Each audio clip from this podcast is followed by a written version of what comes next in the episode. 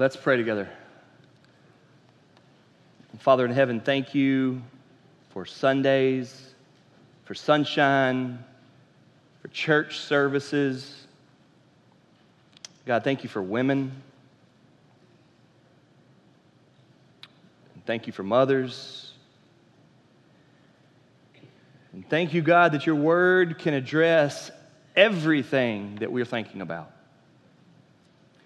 And so we've come now to the part of the service or the heart of the service where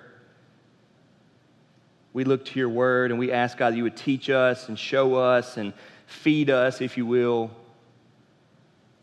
And God, help us to see what you see and think what you think, and help us to value what you value.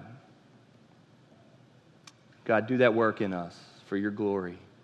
In Jesus' name we pray. Amen. If you would, turn in the Bible to Proverbs chapter thirty-one, the last chapter of the book of Proverbs. Uh, I don't know what page that is in the Pew Bible. What page is that? What is it? six oh six. I thought for a second she said six six six. six oh six is the Pew Bible. I want you to turn there. I want you to see this verse. It's Mother's Day, so I'm going to venture off from where we were in the book of Philemon. We will go back for one more sermon in Philemon next week. But this morning is Mother's Day, and I want to say Happy Mother's Day to all of you. But I like to remind you all that I also am aware that Mother's Day is a sensitive day. And I think Christians need to be those who understand sensitivities. I think churches need to be those who understand sensitivities. There are some people out there today who are thinking, man, today's the best day. It's Mother's Day, and I just want to honor my mom. I got the best mom in the world. And there's some people that are that way, but they're not a lot. There are also a lot of people who are not in that position. Some of you all don't know your mother. Some of you all are celebrating Mother's Day this year for the first time without your mother. And so it's a tough day. Some of you all have a mother, but you're not in a good relationship with your mother. Some of you all wish you could be a mother, and you're not able to have children. For that reason, and, and so many others, there are sensitivities in the world, and we Christians need to understand how to be sensitive. Church people need to understand how to be sensitive. Now, I know that there's a time to say that, hey, people shouldn't be so soft and everybody needs to toughen up and stop getting their feelings hurt all the time. There is a time to say that too, but it's not today. And it's not over Mother's Day. There's a time for you to be sensitive and understanding to what people are dealing with. And I want you to know that we do. We understand that. I want you to know that God teaches us that God knows every one of us, where we're at, what we're feeling. He knows our insecurities. He knows our struggles. He knows what we're upset with. He knows how many of us really didn't want to come today. He knows how many of us tried to make every excuse we could not to get here today. He knows why you are so uncomfortable right now being here, and a thousand other things. He knows. And he still cares.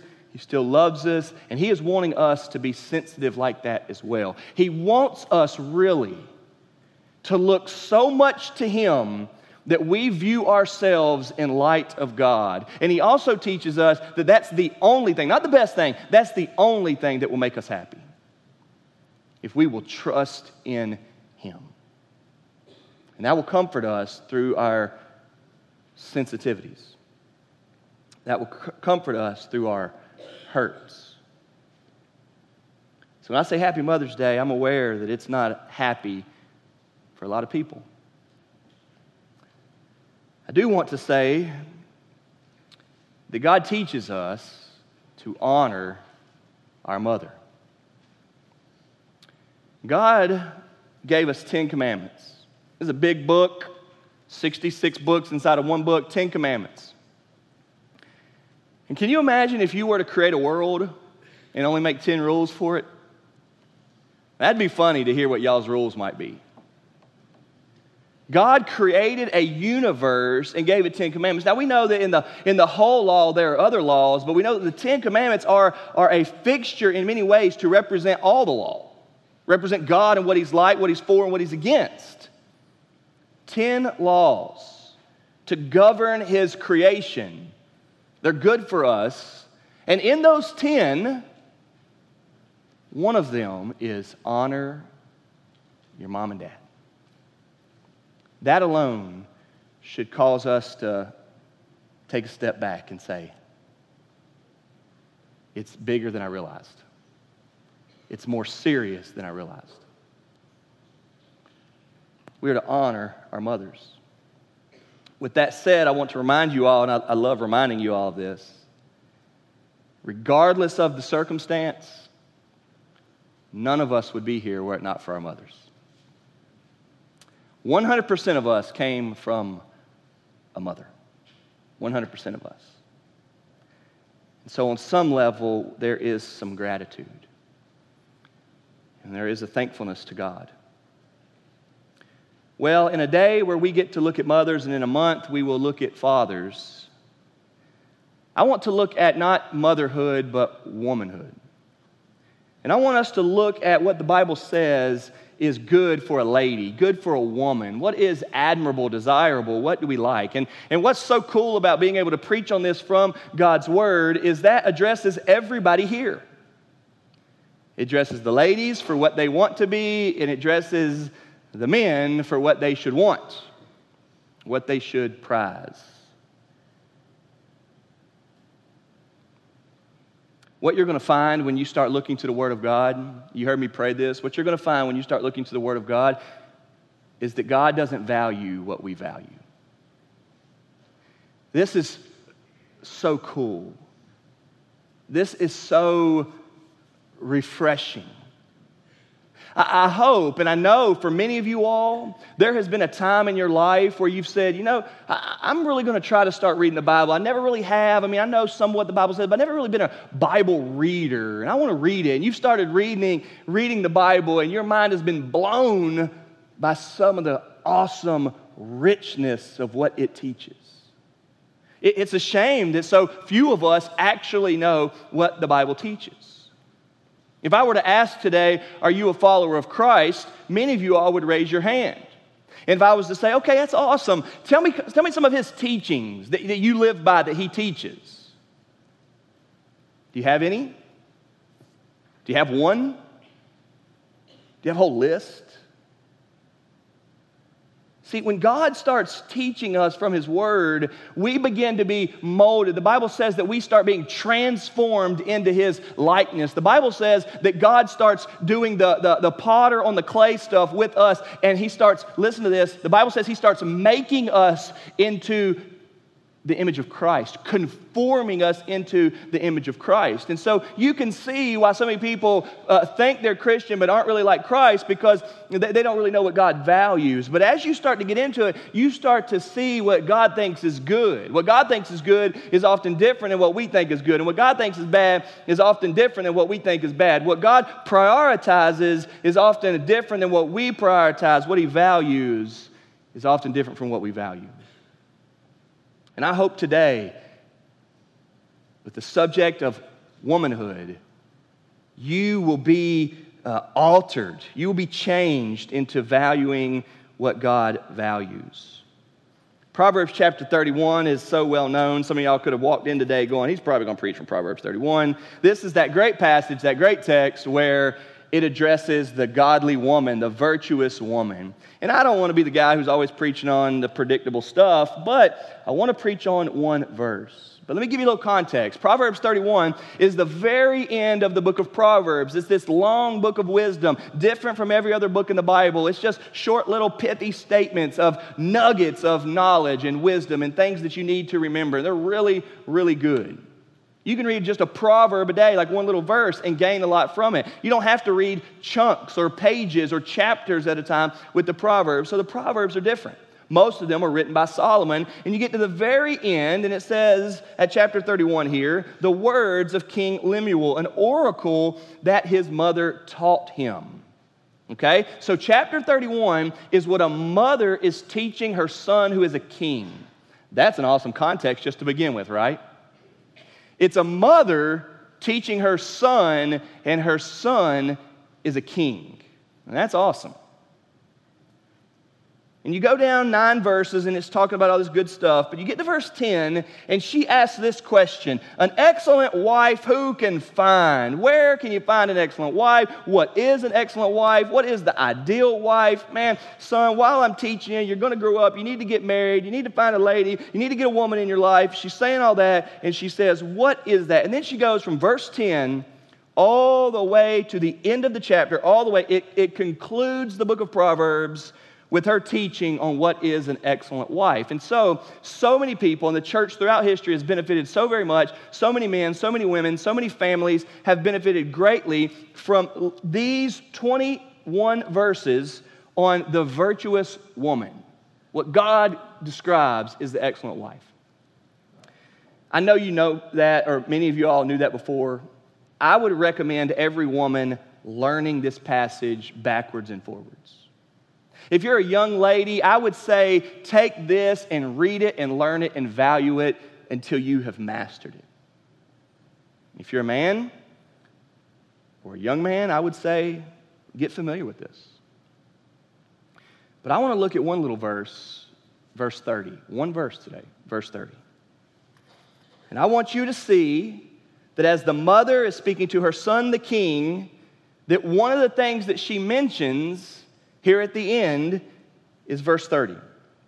Read with me. It says, Proverbs thirty-one thirty, charm is deceitful, and beauty is vain. But a woman who fears the Lord is to be praised.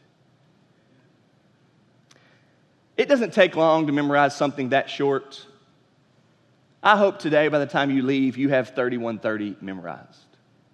I hope you will raise your children on thirty-one thirty. I hope you will value the women in your life off of thirty-one thirty. If you're a man, I hope you will appreciate that type of prioritization in the, the females in your lives. lives. If you're a, a woman, I hope you will say, I want to uh, uh, reorient my life around verse thirty. Charm is deceitful and beauty is vain, but a woman who fears the Lord is to be praised. To state my conclusion here at the very beginning, listen up. Being charming is not as important. Being beautiful is not as important. Who you are, your relationship with God, your trust in Him, your faith in the Lord Jesus Christ for the forgiveness of sins as the Lord and Savior of your life is far more important than charm and beauty. And everybody here needs to understand that if we want to understand God. If you want to value what God values, you need to value that. This mother, we don't know her name, the mother of King Lemuel, is a good mother. She knows that her son, even though he's a king, struggles to recognize what is good. Like all children, regardless of their age, we at times can mistake something that we think is good for something that's not very good, right? How many times have you heard of a young man who wants a car? Man, this car is awesome, I want it. And the parents go, you don't, you don't need a car like that. How many times have you heard a young person say, man, I just need more money. Mom and Dad, can I have some money? And the parents say, you need more money like you need a hole in your head. You don't need any more money. You are going to blow all of that money. I know you are, right? And parents are able to recognize that what a, a kid recognizes as good is not necessarily good. Now, we don't know the age of King Lemuel, but this mother is recognizing that in her son who wants a wife, he clearly wants a wife because she spent twenty-two verses explaining what he should value in a wife. But she knows, okay, just imagine, she knows that there's a chance he's going to value charm and beauty over the things that matter more than charm and beauty. Can you imagine? A son that wants a hot wife. She knows that that's a real temptation. And so she speaks on all of these things that are valued in a lady, in a wife. She says, charm is deceitful. We'll just let the passage, number one, charm's deceitful. Number two, beauty's vain. Number three, a woman who fears the Lord is to be praised. That's, that's pretty simple, right? Deceit is a scary word, isn't it? To be deceived is a scary thing. Deception is a scary thing. You ever heard somebody say, if it was a snake, it would have bit you? It means that you bought into it and you shouldn't have bought into it. It means you believed it and you weren't supposed to be believing it. It means that you, listen to me, thought it was good. It means you thought it was right, and it wasn't. You know who knows that? Listen to me. If you're young, y'all can choose. If you're young, it's easy to be deceived. It is easy to be deceived. Listen to me. If you're young, when it comes to a relationship, guys, when it comes to finding a lady, girls, when it comes to finding a man, it's easy to be deceived. I dare say that all of us have. It's easy to be deceived. And the mom knows this. Charm is deceptive. It's hard to define charm. Does she mean personality? Does she mean fun? Does she mean likability? Does she mean just charisma? You know what it means when somebody's charming, though, right? You just kind of like being around them, man. They're funny. They're smart. I, I, I like being with them. You ever heard of somebody that's fresh in a relationship, or they're just dating or courting, or they've just recently been together a few months, few weeks? I mean, they're just getting started, and they just say, I, I'm just so happy when I'm around them. I, I just we just have such a good time together. I mean, it just, just seems to be natural. I like it. I like being around her. I like being around him. They wouldn't use the word charming these days, our young people wouldn't, but what they mean is, I mean, they're just so charming.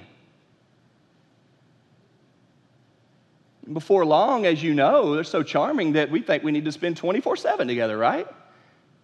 And as soon as we stop from being together twenty-four seven, I'll keep this phone under my pillow and you text me all night. You're so charming. And mom says, son, she is charming. I know she's charming. She smiles a lot. She's happy. She's so polite and cordial. You, you seem to be happier when you're with her.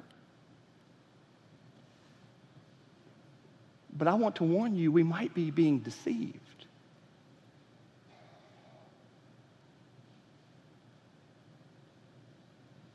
If we're deceived, that means we think this is good. We think this is right. And it's not. And she warns that. Turn back with me to chapter five.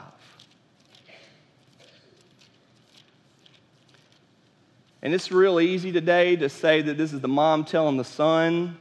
But let me just say something real quick, and then don't get mad at me. I won't mention it again.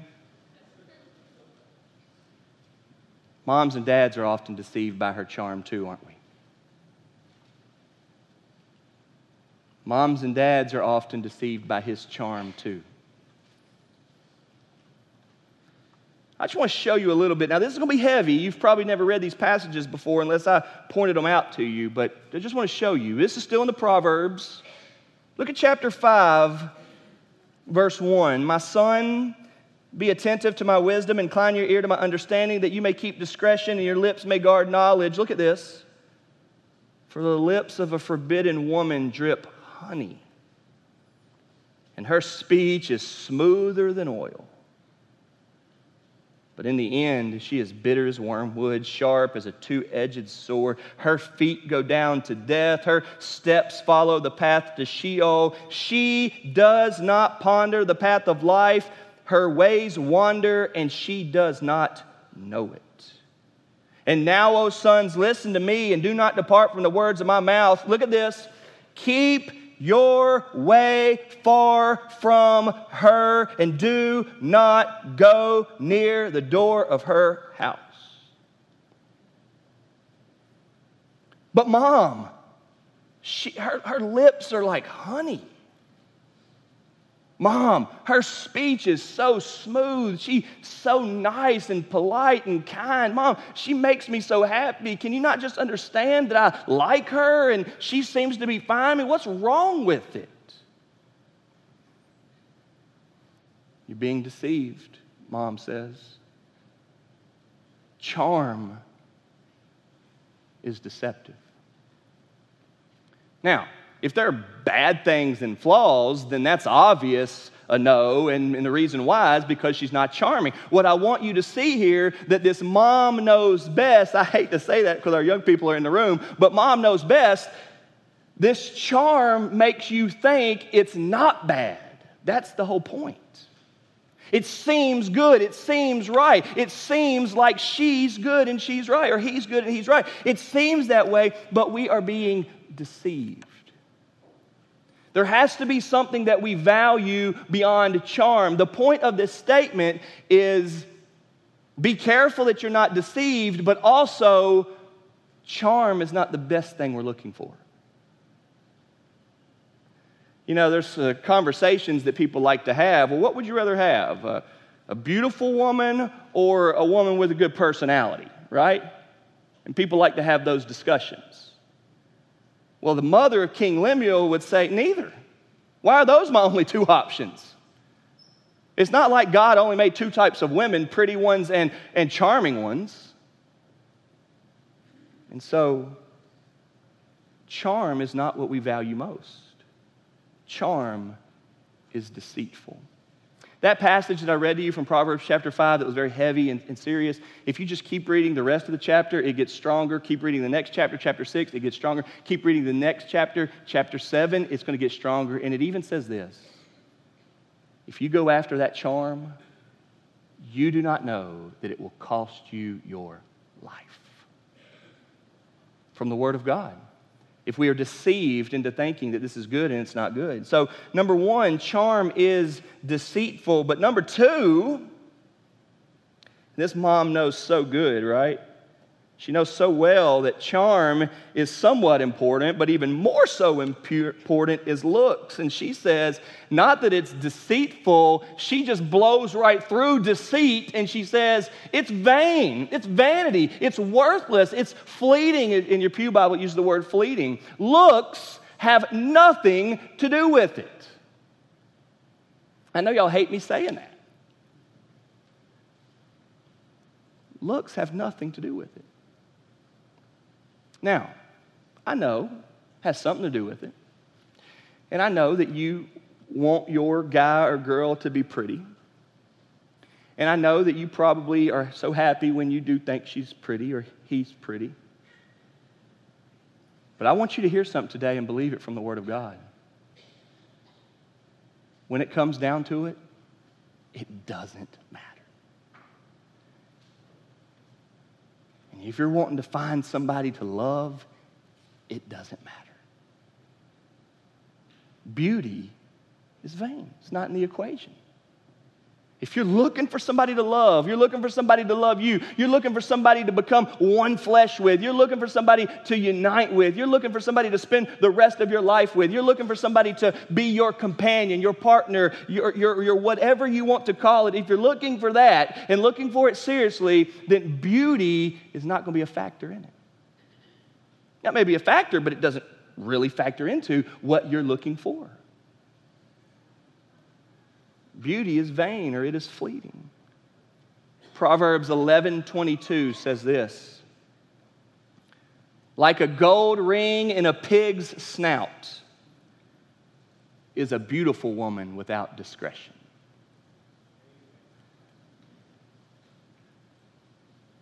Hey, and I don't know your stories. Do you know how many men have ruined their lives with a beautiful woman?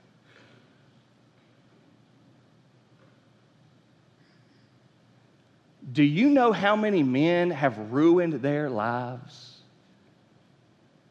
by leaving a good woman for a beautiful woman? God knows better than you do.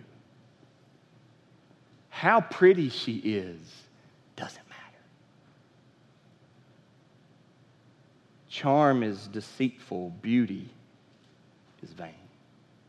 God values things different than we do.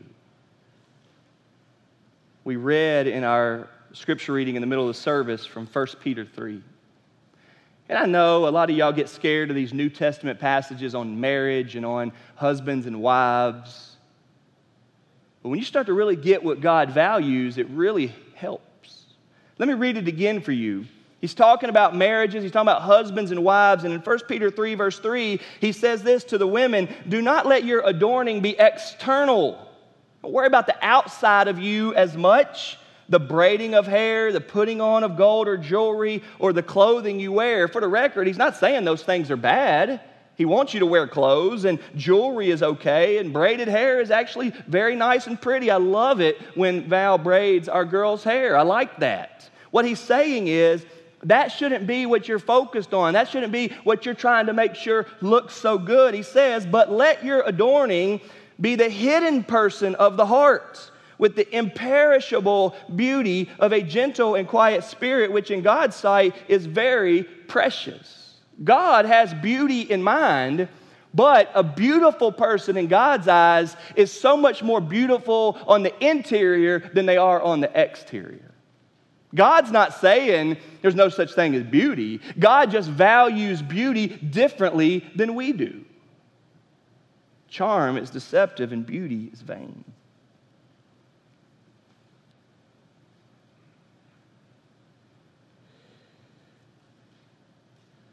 Sometimes her personality or his personality or the way he is or how happy he makes you will make you think this is good.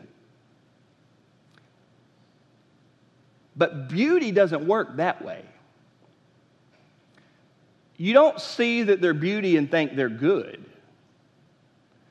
Beauty works a little bit differently.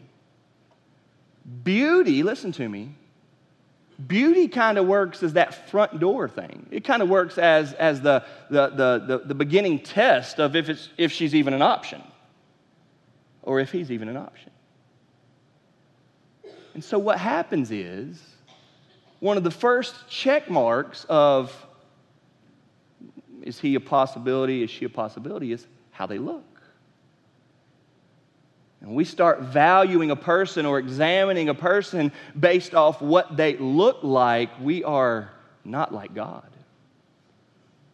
The Bible says, man looks at the outward.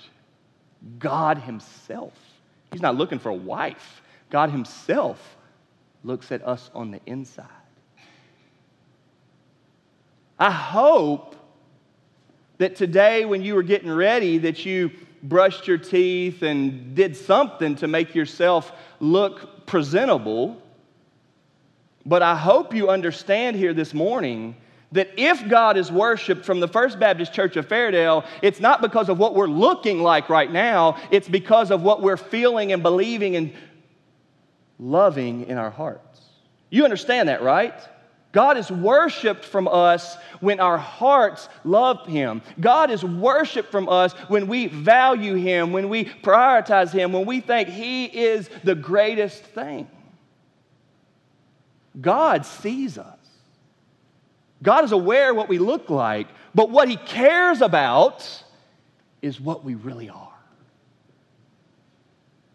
When it comes time to you, for you to look for a man or a woman, you're going to see them, but I hope what you care about is what they really are. How many men and women have ruined their lives because they saw somebody that looked better?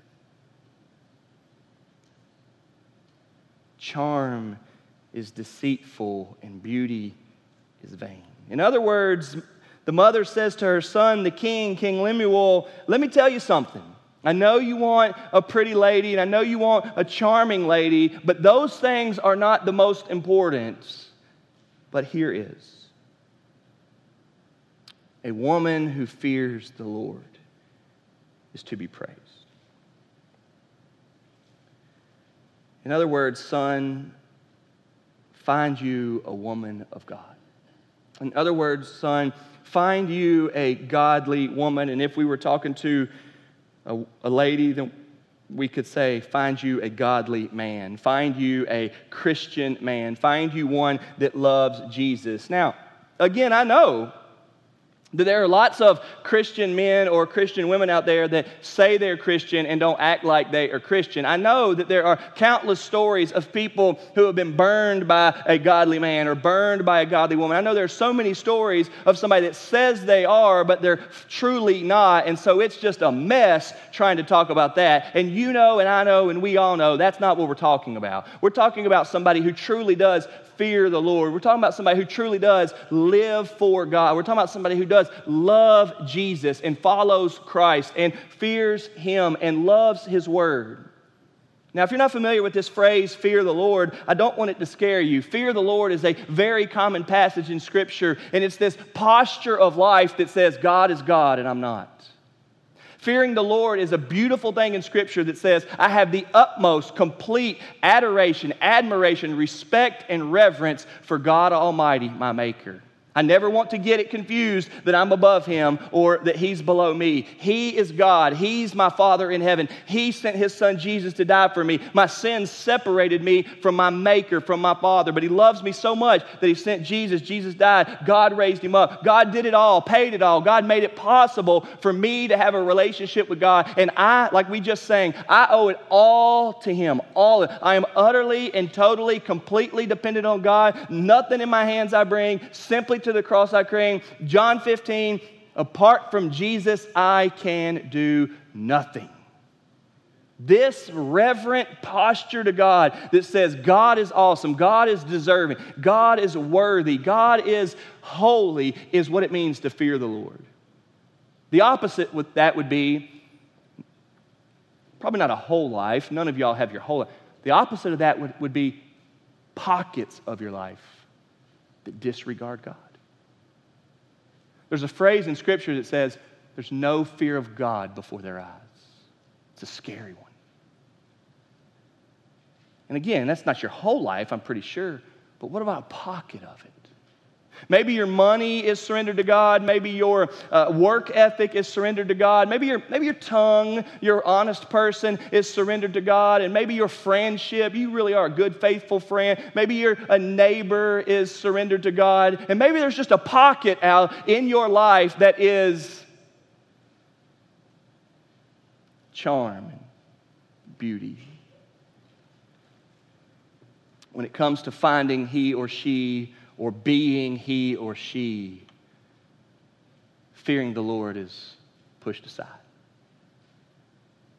Man, there are a lot, listen, there are a lot of Christian people. Nine out of ten categories, they are faithful to God. But when it comes to who they love or who they date or who they marry, fear of the Lord is not in the, in the discussion. But mom knows best. And she knows that for him to be the king, King Lemuel, he's probably responsible. He's probably a good steward. He's probably good to the people underneath him. He's probably honest. He's probably got a lot of really good things. You know, if your son's good at something, you're, you're, you're pretty good at bragging on what he's good at, right? I mean, we're, we, we're all like that. If he's good at something, we'll tell you, yeah, he's doing, doing good in school. Yeah, he's doing good here. He's doing good here. And we just don't bring up the things that he's utterly failing in, right? That's how we all are. And, and King Lemuel's mom knows this. He's the king. She could be saying, I mean, I'm just going to say I raised him right. He's the king. Everybody looks up to him. You know what? Everybody bows down to him, man. My son's the king, mother of the year for me. There's a, a pocket in King Lemuel's life where the mother knows, you're going to struggle here, son. There's an area in the world that you and I are aware of that we're all struggling with. Charm and beauty and what we value in he or she. She says, a woman who fears the Lord is to be praised. Proverbs eighteen says this, he who finds a wife finds a good thing. What it means is, he who finds a good wife finds a good thing. What that means is, he who finds a man or a good man or a husband finds a good thing. God values differently than we do.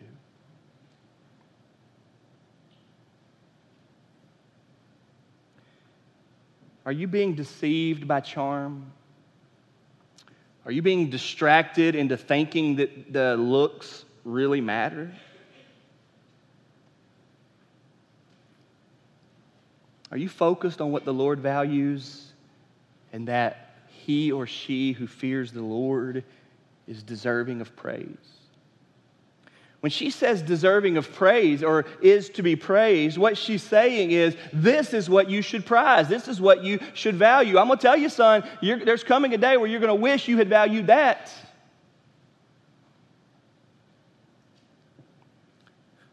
So let me make a few simple observations.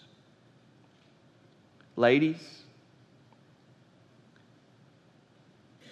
let me encourage you to stop trying to be so beautiful. I'm a dad. I have two girls. On some levels, I want them to be pretty.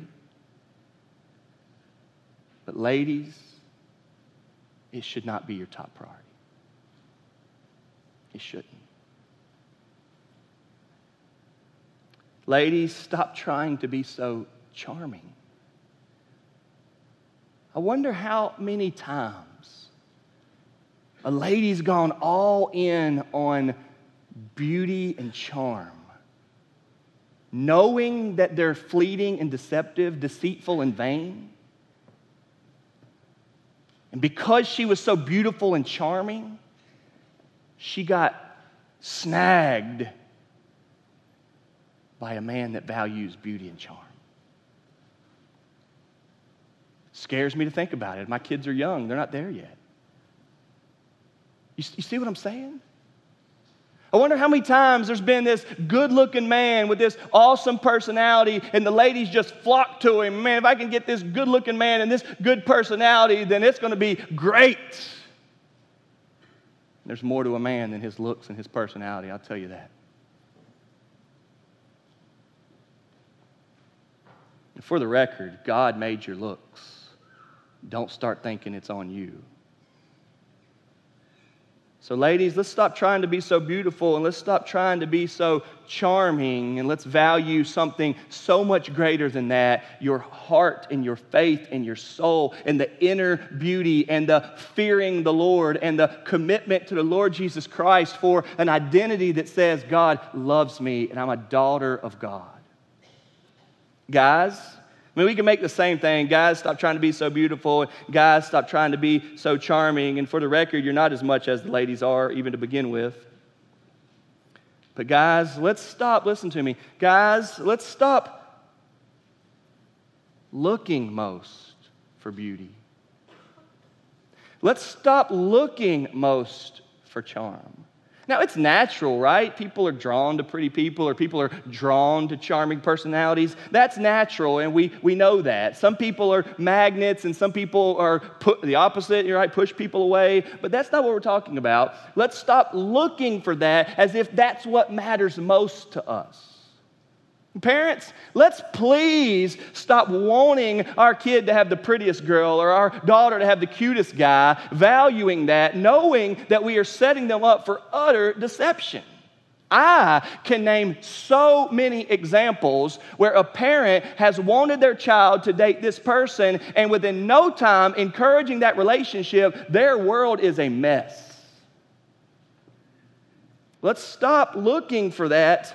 Let's stop valuing that, and let's start valuing the woman who fears the Lord that is to be praised. Let's start valuing the man of God who walks with the Lord and follows him as what we value most. Let's value what God values.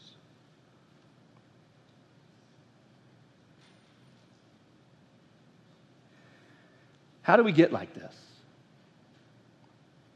That's a bigger question. I was talking to one of my kids the other night. I won't tell you who. We were we were dealing with the issue.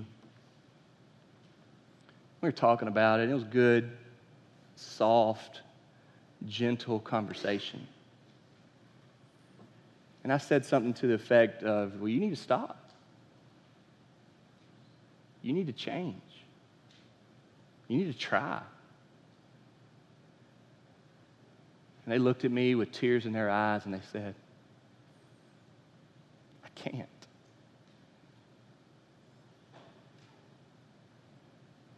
I can't stop. Folks, apart from God doing a work in your heart, you won't value the fear of the Lord in a person more than their charm and their beauty. Let's be honest. Our world is built up with sinful hearts where we love pretty, happy, charming people. Some of y'all's favorite heroes in the world with screenshots on your phone and posters on your wall and videos and movies and pictures are of people who do not fear the Lord one second. And you love them. You can't stop loving charm and beauty unless God does that in your heart.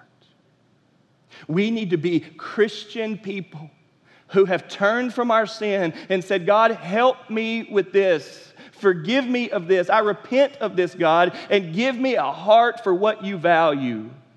Help me to love in a person what I should love in a person, and help me not to turn people away because they're not beautiful and not charming, and help me to not be drawn to people because they are beautiful and they are charming, but help me, Father, to have a heart that loves what you love, and in that I love and respect and admire somebody who fears the Lord. God's way is the best way, and when I see a heart that loves God and their life is now lived in surrender or in, in, in, in adoration or in following of God, it is so beautiful. I hope and I trust that every one of you all knows somebody right now that is faithful to God and you think they are a beautiful, beautiful soul. And you've even said before, I wish there were more people like that. In recent years, I've heard some awesome speeches of people about their moms. I remember when Billy Graham's wife, Ruth, passed away. Y'all might remember that. I think it was about five or six years ago. And I remember when the children stood up at the funeral. I wasn't there, but you can watch it. And I remember, I remember watching them speak about their mom. It was awesome.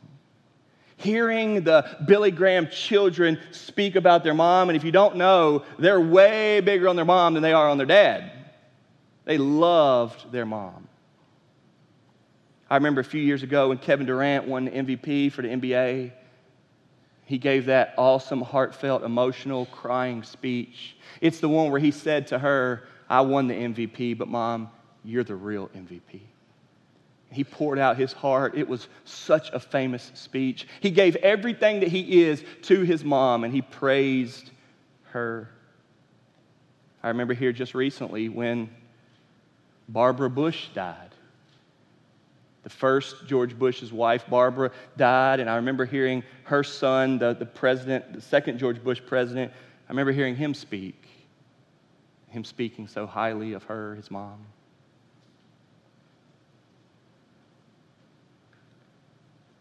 We could go on and on, right? You've been to a funeral before and heard somebody brag on their mom, right?